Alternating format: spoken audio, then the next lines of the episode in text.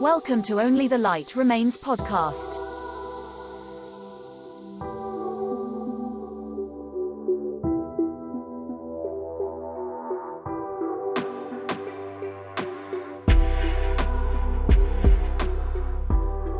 Επιστρέψαμε με νέο επεισόδιο στο Only the Light Remains podcast. Επεισόδιο 19. Μείνετε μαζί μας ώστε να ανακαλύψουμε παρέα την έννοια του ψέματος. Μια κατάσταση στην οποία μάλλον έχουμε βρεθεί όλοι και όλες. Σήμερα συζητάμε για την έννοια του ψέματος. Τι είναι τελικά, πώς και γιατί εκφράζονται, ποιες είναι οι κατηγορίες, ποιοι λένε τελικά περισσότερα ψέματα, οι άντρες ή οι γυναίκες; Και τέλος, εξερευνούμε τους τρόπους που θα μπορούσαμε να το κατανοήσουμε. Ή μήπως τελικά είναι ανέφικτο να κατανοήσουμε ποιος αποκρύπτει την αλήθεια. Πάμε λοιπόν να εξερευνήσουμε την έννοια του ψέματος μαζί. Είμαι ο Κρυ και αυτό είναι το επεισόδιο 19.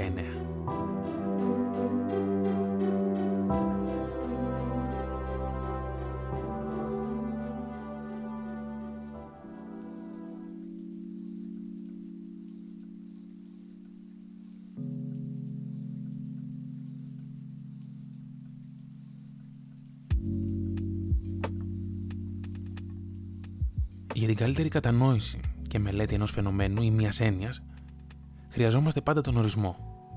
Ξέρουμε τι είναι ψέμα περισσότερο εμπειρικά. Είτε το χρησιμοποιήσαμε, είτε το χρησιμοποίησαν για εμάς, είτε και τα δύο.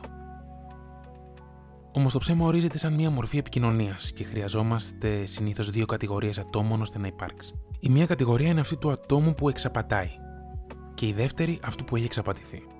Αυτός που προσπαθεί να εξαπατήσει έχει ως σκοπό να επικοινωνήσει με το άλλο άτομο, χρησιμοποιώντας ψευδείς πληροφορίες και δείχνοντας ψευδείς εντυπώσεις. Ωστόσο, μην ξεχνάμε πως σε αυτή την επικοινωνία συμμετέχει και το άτομο που έχει εξαπατηθεί, μέσω άγνοιας που δείχνει για την αλήθεια ή δείχνοντας μια απάθεια προς μια κατάσταση ή υπερβολικής εμπιστοσύνης στον εαυτό του. Τελικά, με ποιους τρόπους εμφανίζονται τα ψέματα στη ζωή μας; Μπορούμε να βρούμε τέσσερις κατηγορίες. Εμφανίζονται με τη μορφή της πλήρους εξαπάτησης της μισής αλήθειας, μέσω υπερβολών αλλά και παραλήψεων πληροφοριών. Όσον αφορά τώρα το λόγο που κάποιο άτομο μπορεί να πει ψέματα, υπάρχουν δύο εκδοχές. Είτε ότι το άτομο που ψεύδεται θεωρεί ότι έχει να κερδίσει περισσότερα πράγματα, λέγοντας το ψέμα παρά την αλήθεια, είτε ότι το άτομο που έχει εξαπατηθεί είναι αδύνατο να κατανοήσει την αλήθεια προσωρινά λόγω κάποιων ψυχολογικών δυσλειτουργιών. Τι όμως παρακινεί κάποιο άτομο να πει ψέματα; Εδώ θα χρησιμοποιήσουμε δύο όρους.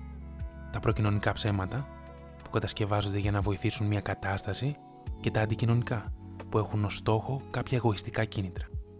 Διαβάζοντας πρόσφατα ένα άρθρο για τον ορισμό του ψέματος, εντυπωσιάστηκα πραγματικά, ίσως και να με έκανε να σκεφτώ περισσότερο.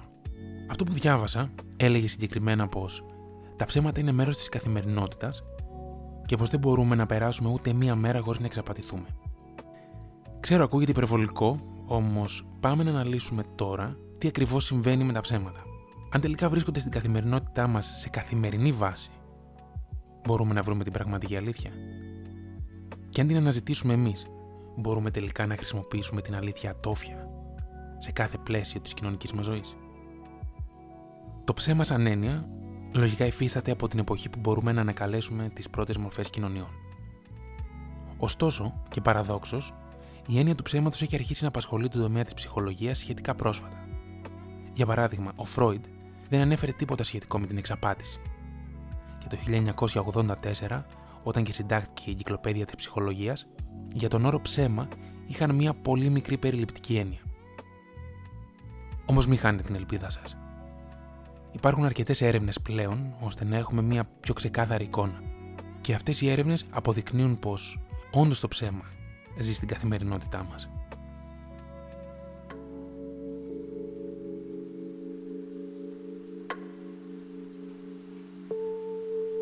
Συγκεκριμένα ο Ντεπάουλο το 1996, χρησιμοποιώντας 147 συμμετέχοντες ηλικίας από 18 μέχρι και 71 χρονών, βρήκε πως τα άτομα χρησιμοποίησαν ψέματα τουλάχιστον μία με δύο φορές την ημέρα για μία εβδομάδα σε καθημερινή βάση.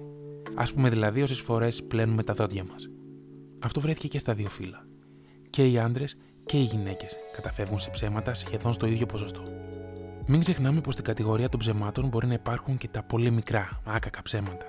Όπως όταν ένας έφηβος λέει στη μητέρα του ότι έχει διαβάσει όλα τα μαθήματα για να βγει έξω, ότι μας αρέσει ένα ρούχο που έχει δοκιμάσει ο φίλος ή η φίλη μας και στην πραγματικότητα θα μπορούσε να είναι κοστούμι για τις απόκριες. Αυτά όμως δεν επηρεάζουν και τόσο πολύ. Από τις πιο σημαντικές κατηγορίες είναι αυτές των ερωτικών σχέσεων. Ή στο γάμο, όπου εκεί η απόκρυψη της αλήθειας μπορεί να κοστίζει είτε χρηματικά είτε συναισθηματικά. Στις ερωτικές σχέσεις βρέθηκε πως είτε ο ένας είτε και οι δύο έχουν πει ψέματα σε ένα ποσοστό του 85% για προηγούμενες σχέσεις ή για πρόσφατες, ας πούμε, απερισκεψίες, στιγμία λάθη με άλλους συντρόφους. Όσον αφορά το γάμο, φαίνεται πως οι σύζυγοι ψεύδονται μόνο στο 10% στις συζητήσεις τους. Το θετικό είναι πως αυτό είναι ένα μικρό ποσοστό. Τα άσχημα νέα είναι ότι αυτό το ποσοστό αναφέρεται μόνο στα μικρά καθημερινά ψέματα και όχι στα πολύ σημαντικά. Δυστυχώς οι μελέτες δείχνουν πως τα ψέματα βαθιάς προδοσίας συμβαίνουν συχνότερα στις σοβαρές μακροχρόνιες σχέσεις και στις οικίες σχέσεις. Κάπως σαν να λέμε πως κρατάς τα μεγαλύτερα ψέματα για τον άνθρωπο που έχεις κοντά σου. Όπως είπαμε, υπάρχουν και τα μικρά ψεματάκια. Ανάμεσα στους άντρε και τις γυναίκες δεν θα βρούμε καμία διαφορά στη συχνότητα με την οποία λέγονται αυτά τα μικρά ψέματα. Όμως φαίνεται πως οι γυναίκες ενδέχεται να τραβήξουν λίγο περισσότερο την αλήθεια. Είτε και αρκετά. Αλλά για αλτρουιστικούς λόγους. Για να προστατεύσουν συναισθηματικά κάποιο άλλο άτομο. Οι άντρε από την άλλη, τα ψέματα, τα μικρά ψεματάκια που λένε, φαίνεται να αφορούν τους ίδιους σαν άτομα για τα δικά τους ατομικά χαρακτηριστικά. Υπάρχει και μια άλλη κατηγορία. Οι άνθρωποι προσπαθούν να φουσκώσουν την εικόνα τους, να την αλλάξουν εντελώς. Μια εικόνα που απέχει εντελώς από την πραγματικότητα. Γενικότερα ψευδόμαστε με πάρα πολύ μεγάλη ευκολία σύμφωνα με τις έρευνες στους ανθρώπους που αγαπάμε, στους φίλους μας, στους συναδέλφους. Η θέλησή μας για ψέμα φαίνεται να είναι ίδια με την ανάγκη που δείχνουμε και θέλουμε να εμπιστευτούμε τους ανθρώπους. Οξύμορο, διότι την ίδια στιγμή αυτό μας καθιστά κακούς στο να ανοιχνεύσουμε τα ψέματα. Τα ψέματα είναι πολύ δύσκολο να ανοιχνευτούν. Είναι εξαιρετικά δύσκολο να αναγνωρίσουμε και να κατανοήσουμε τις διάφορες συμπεριφορές των ανθρώπων μεταξύ αυτών που είναι τίμοι και αυτών που ψεύδονται. Θα ήταν πολύ βολικό να βλέπαμε την αντίδραση του Πινόκιο στους ανθρώπους. Να βλέπουμε τις μύτες τους να μεγαλώνουν. Ωστόσο, αυτό βιολογικά είναι ανέφικτο. Υπάρχουν επιστημονικά ευρήματα για να μπορέσουμε να έχουμε μία αίσθηση ότι κάποιος λέει ψέματα. Να αναγνωρίσουμε τουλάχιστον κάποια σημάδια στη συμπεριφορά. Σύμφωνα με το Αμερικανικό Περιοδικό Δικαστικής Ψυχιατρικής, οι έρευνες στηρίζονται στη γλώσσα του σώματος και στις τεχνικές εξαπάτησης. Υπάρχουν λοιπόν οι κόκκινες ενδείξεις όταν κάποιος ή κάποια είναι ασαφής. Για παράδειγμα, δίνει λίγες πληροφορίες, όταν επαναλαμβάνει ερωτήσεις πριν τις απαντήσει, όταν αποτυγχάνει να δώσει συγκεκριμένες πληροφορίες για μια κατάσταση, όταν αποτυγχάνει να δώσει πληροφορίες στις ερωτήσεις για την ιστορία την οποία έχει φτιάξει, και το σώμα του δείχνει πως προσπαθεί να αποσπάσει την προσοχή του από το θέμα. Για παράδειγμα, να παίζει με τα μαλλιά του ή με τα μαλλιά της. Είναι σημαντικό να κατανοήσουμε πως καμία από τις παραπάνω τεχνικές δεν μπορεί να μας δώσει τη σιγουριά για ένα ψέμα. Για μια κατάσταση που εκ των πραγμάτων δεν έχουμε αποδείξεις.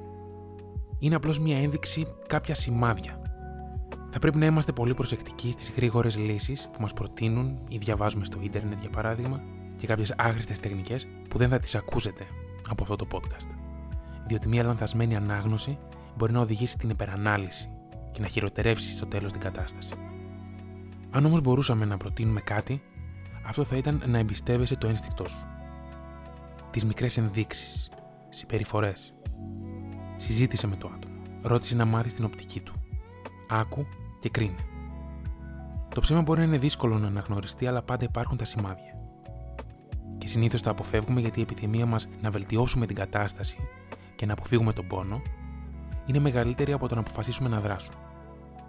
Ποιες είναι οι κόκκινες γραμμές που έχεις θέσει στη ζωή σου, Πότε θα ήταν η κατάλληλη στιγμή να φύγεις από μια κατάσταση, Πότε κάποιος ή κάποια υπερβαίνει αυτές τις γραμμές, Πόσες ευκαιρίες είσαι διαθετημένος ή διαθετημένη να δώσεις; Και αν τις δώσεις, το τελικό αποτέλεσμα θα σε βοηθήσει να έχεις στη ζωή σου αυτό που πραγματικά επιθυμείς και χρειάζεσαι. Αυτό είναι κάτι που αναλαμβάνεις αποκλειστικά εσύ και μπορείς να το κάνεις αν η προτεραιότητά σου είναι να καλυτερεύσει τον τρόπο ζωής σου. Θα ήθελα να μοιραστώ έναν προβληματισμό μου μαζί σας μια σκέψη που αναδύθηκε κάνοντας αυτό το επεισόδιο.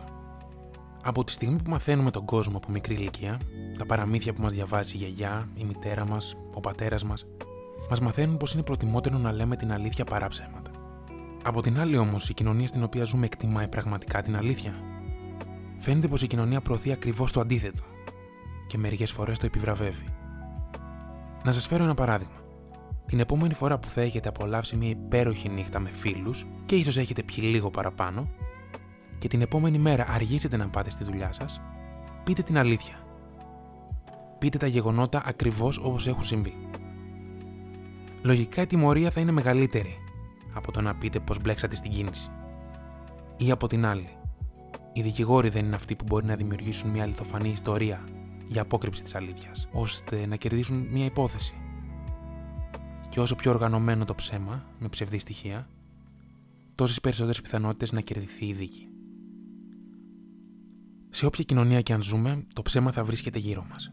Η διαχείρισή του ίσως πρέπει να μας απασχολήσει περισσότερο από τη στιγμή που έχουμε αυτά τα πρώτα σημάδια. Α μην ζούμε στη μόνιμη αναζήτηση του ψέματος, μέχρι να επιβεβαιωθούμε, γιατί κανείς δεν μας εγγυάται ότι δεν θα υπάρξουν και άλλα ψέματα για να καλύψουν το παλιό.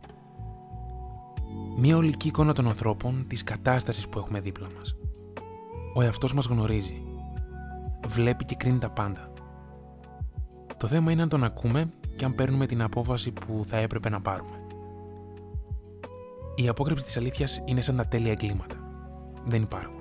Και δεν ξέρω προσωπικά αν η αλήθεια λάμπει πάντα, όπως λένε, αλλά σίγουρα το ψέμα δεν βρίσκεται για πάντα στην αφάνεια. Σας ευχαριστούμε για την όμορφη παρέα σας και τη συμμετοχή σας στη δημοσκόπηση που κάναμε στο Instagram για το κατά πόσο θα δίνετε μια δεύτερη ευκαιρία στο άτομο που σας έχει πει ψέματα. Το μεγαλύτερο ποσοστό, το 66%, θα έδινε μια δεύτερη ευκαιρία και ένα άλλο ποσοστό όχι. Εμείς ευχόμαστε όποια επιλογή και αν πάρετε, να είστε τελικά κοντά στα άτομα που μπορείτε να εμπιστευτείτε και να περνάτε όμορφα. Σας αφήνουμε λοιπόν από το Only the Light Remains podcast. Τα λέμε στο επόμενο επεισόδιο.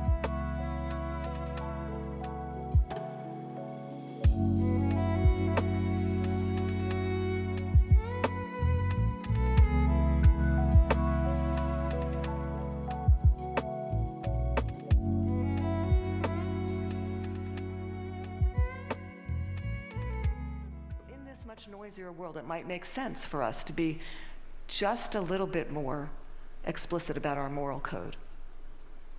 When you combine the science of recognizing deception with the art of looking, listening, you exempt yourself from collaborating in a lie.